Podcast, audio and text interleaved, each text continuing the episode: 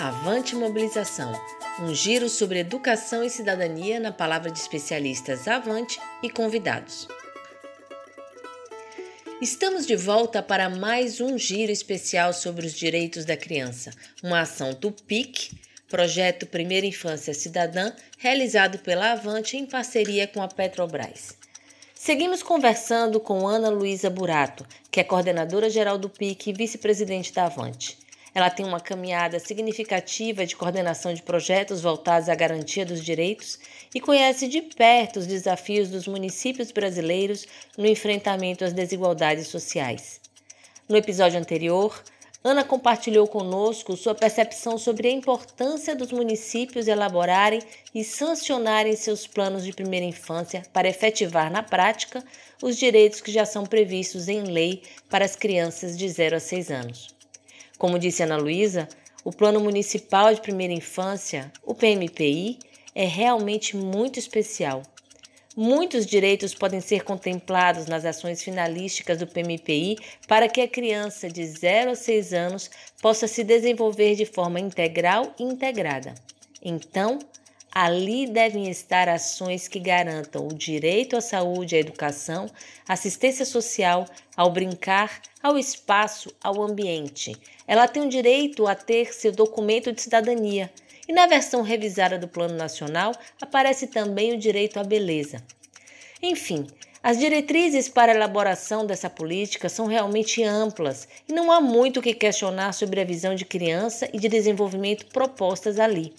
Mas a gente sabe também que nada disso é possível sem orçamento. E, de fato, não há muito como transitar nesses ideais sem que as condições materiais de realização estejam contempladas. Por essas e outras, a conversa continua, com reflexões importantes sobre os desafios de operacionalização do plano, a composição do orçamento, a mobilização dos diversos setores, os desafios que a pandemia trouxe e a gente recomeça com a pergunta de um milhão de dólares: Como os municípios podem colocar a criança no orçamento? Ana Luísa, a palavra é sua. Há verbas que vêm diretamente e são repassadas pelo governo federal para os diversos fundos da educação, da saúde, da assistência. Né? Então, na educação, por exemplo, o Fundeb prevê parte dos recursos para a educação infantil, baseada no número de crianças que frequentam a educação infantil né, as verbas da saúde também têm um direcionamento que não é só para a criança, mas que abrange criança, família. Da mesma forma, a assistência para os seus serviços, né, é, socioeducativos, atividades socioeducativas, etc. Porém, para além dessas verbas, como a gente já disse, que são carimbadas e que chegam pelos fundos, é, a gente tem também chances de conseguir mais recursos. Né?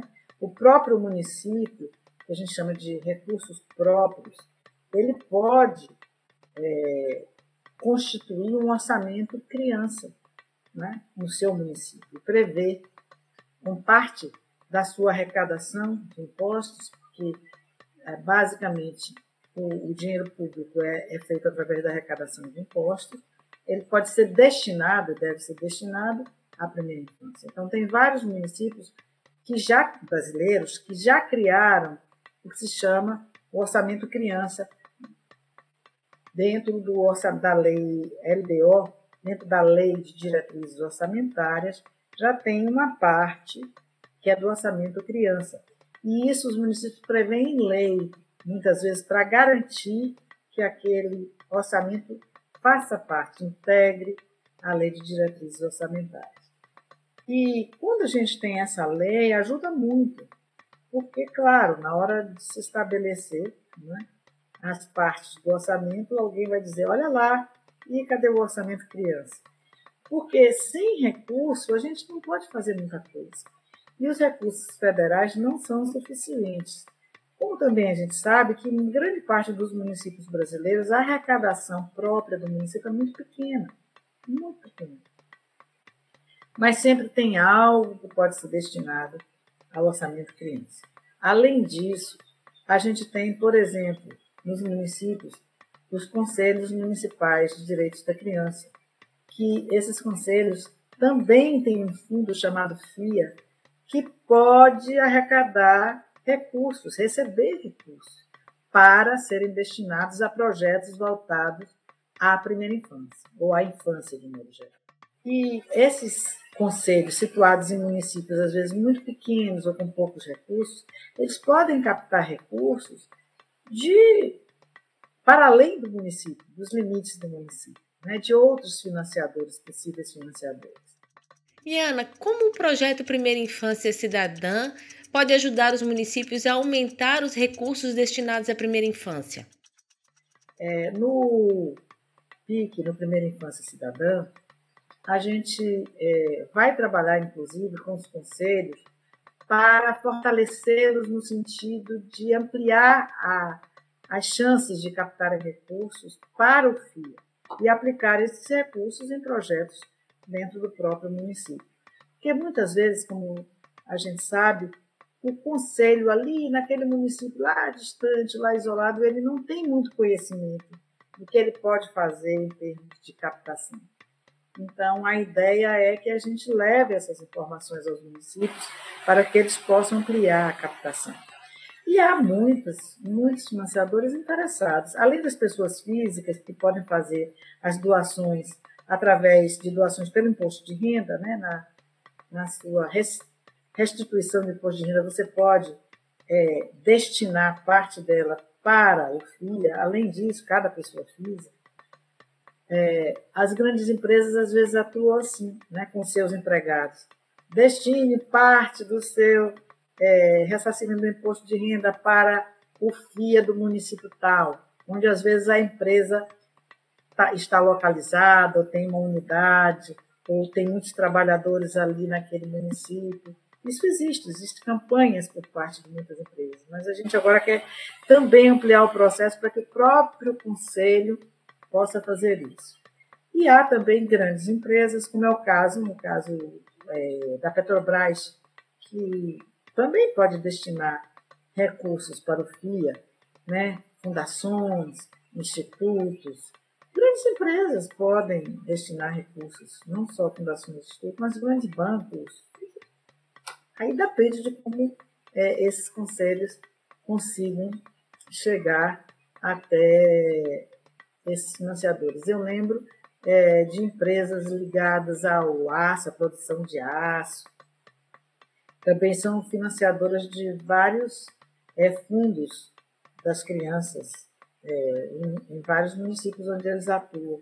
Então, há chances muito de você aumentar o orçamento destinado às crianças no município através de arrecadação de fundos para além dos recursos federais. Só lembrando que o FIA é o Fundo para Infância e Adolescência. É um fundo público que tem como objetivo financiar projetos que atuem na garantia da promoção, proteção e defesa dos direitos da criança e do adolescente, os recursos são aplicados exclusivamente nesta área com monitoramento dos conselhos de direitos. E, novamente, cabe enfatizar a importância e o desafio de um bom plano municipal, já que, da mesma maneira que fica difícil plano sem recursos, também é complicado recursos sem planejamento, ainda mais para lidar com todas as consequências da pandemia. O Plano Municipal de Primeira Infância é uma grande é um grande desafio porque ele pretende nos levar a responder muito seriamente ao que queremos para as nossas crianças nos próximos 10 anos. A gente não atinge tudo de vez, a gente vai ter metas, o plano trabalha com metas, né, que vão ser seguramente transformadas em percentuais e que a gente pode seguir num crescendo, né, ao longo dos anos, para a gente chegar num ponto que a gente esteja um pouco mais satisfeito com o que a gente está vivendo. Então, o plano aponta para isso, para uma possibilidade da gente ir crescendo, oferecer melhores condições de vida, de saúde, de educação, de, de condições de, de ser feliz né, às crianças brasileiras no curso dos próximos 10 anos. É, eu, eu acho que é importante a gente considerar que a vivência da pandemia do Covid-19 aumentou os riscos nessa fase e aumentou os desafios. Obviamente, nós nos encontramos agora numa situação de, se Deus quiser, de uma saída né, do que a gente viveu em termos de isolamento social, de falta total de atendimento por parte dos serviços, né, de crianças que ficaram literalmente emparedadas né, em suas casas, especialmente as crianças que viviam né, em condições de vulnerabilidade social, em moradias muito pequenas, sem sem nenhum espaço externo assim mais acolhedor, mais agradável. Né? A gente precisa pensar não só essas que estavam em condições é, de maior vulnerabilidade, mas com a pandemia várias crianças ficaram mais isoladas, mais dentro de casa. E a interação é um aspecto importantíssimo do desenvolvimento infantil. E aí não é só a interação com, com as pessoas, é a interação com os animais, interação com as plantas, interação com a natureza, né? interação com os produtos da natureza, né? que faz a criança também se desenvolver, a criança é, descobrir novas realidades, a criança relaxar, a criança é, aprender tanta coisa. Então a gente precisa de fato é, valorizar mais. Eu acho que é, uma, um dos legados da pandemia, se a gente não se esquecer muito rápido do que passou, né, da tragédia que foi, eu espero que um dos legados seja aquele que a gente pense que não é possível deixar as crianças tanto tempo é, sem interação, sem contato com o meio físico, o meio ambiente, de uma forma mais livre sem o brincar nas áreas externas, e, enfim, que a gente é, pense nisso como algo extremamente importante e não só importante, justo, portanto, um direito que as crianças têm. No final das contas, a desigualdade sempre deixa sua marca perversa. Então, isso é a maior ameaça, digamos, que é as nossas crianças vivem. É essa situação né, de extrema desigualdade.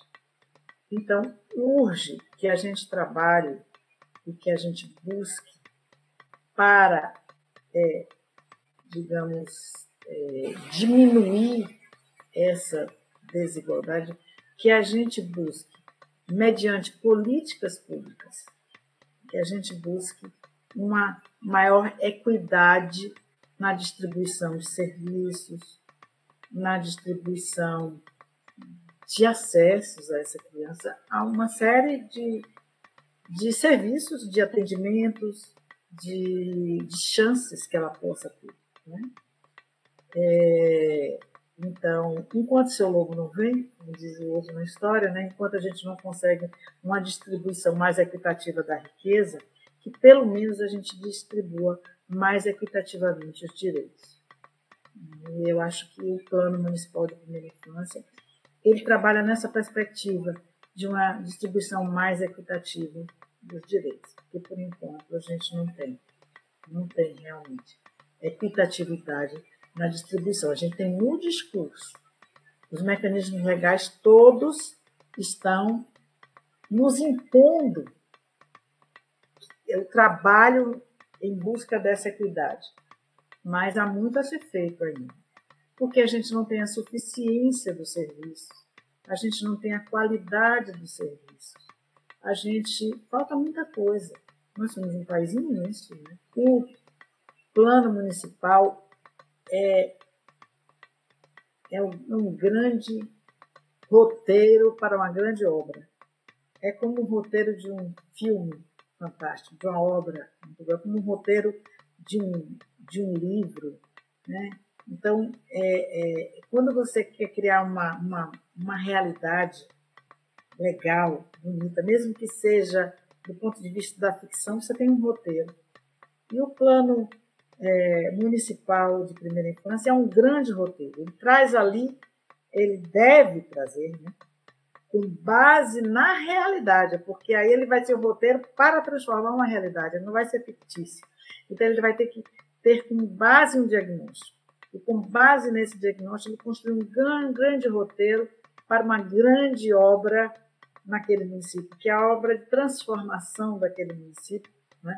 num município é, que valoriza a sua infância e uma, um município que valorize a sua infância é certamente um município que valoriza a nossa humanidade, né? a gente enquanto ser humano, porque a gente é, está valorizando algo que é extremamente, nos é extremamente caro e que é, desse ponto de vista, é a nossa, a nossa chance de ter uma permanência melhor nesta terra, né? Na Gaia que a gente habita, hoje dela ser melhor, né? da gente poder viver melhor aqui. É, investir na primeira infância, eu não quero, é, não é nenhum exagero dizer isso. É, é, é, a verdade, é investir na transformação, uma possibilidade de transformação muito grande. Né? que a gente tem pela frente. Então, é preciso acreditar nisso. É possível se a gente realmente levar isso muito a sério, como deve ser levado. Obrigada, Ana Luísa. E é isso, gente. Chegamos ao final de mais um podcast Avante Mobilização. Estamos juntos com força total para encarar todos esses desafios que ainda temos que a gente nunca deixe de sonhar alto, de traçar excelentes roteiros que nos inspirem na busca por mais e mais qualidade técnica, para que possamos tornar todas essas belezas parte do dia a dia dos brasileirinhos. Caso você queira contribuir com o nosso podcast e a construção desse e de outros diálogos, envie sua mensagem para o e-mail avante.comunicacão.avante.org.br. Até a próxima!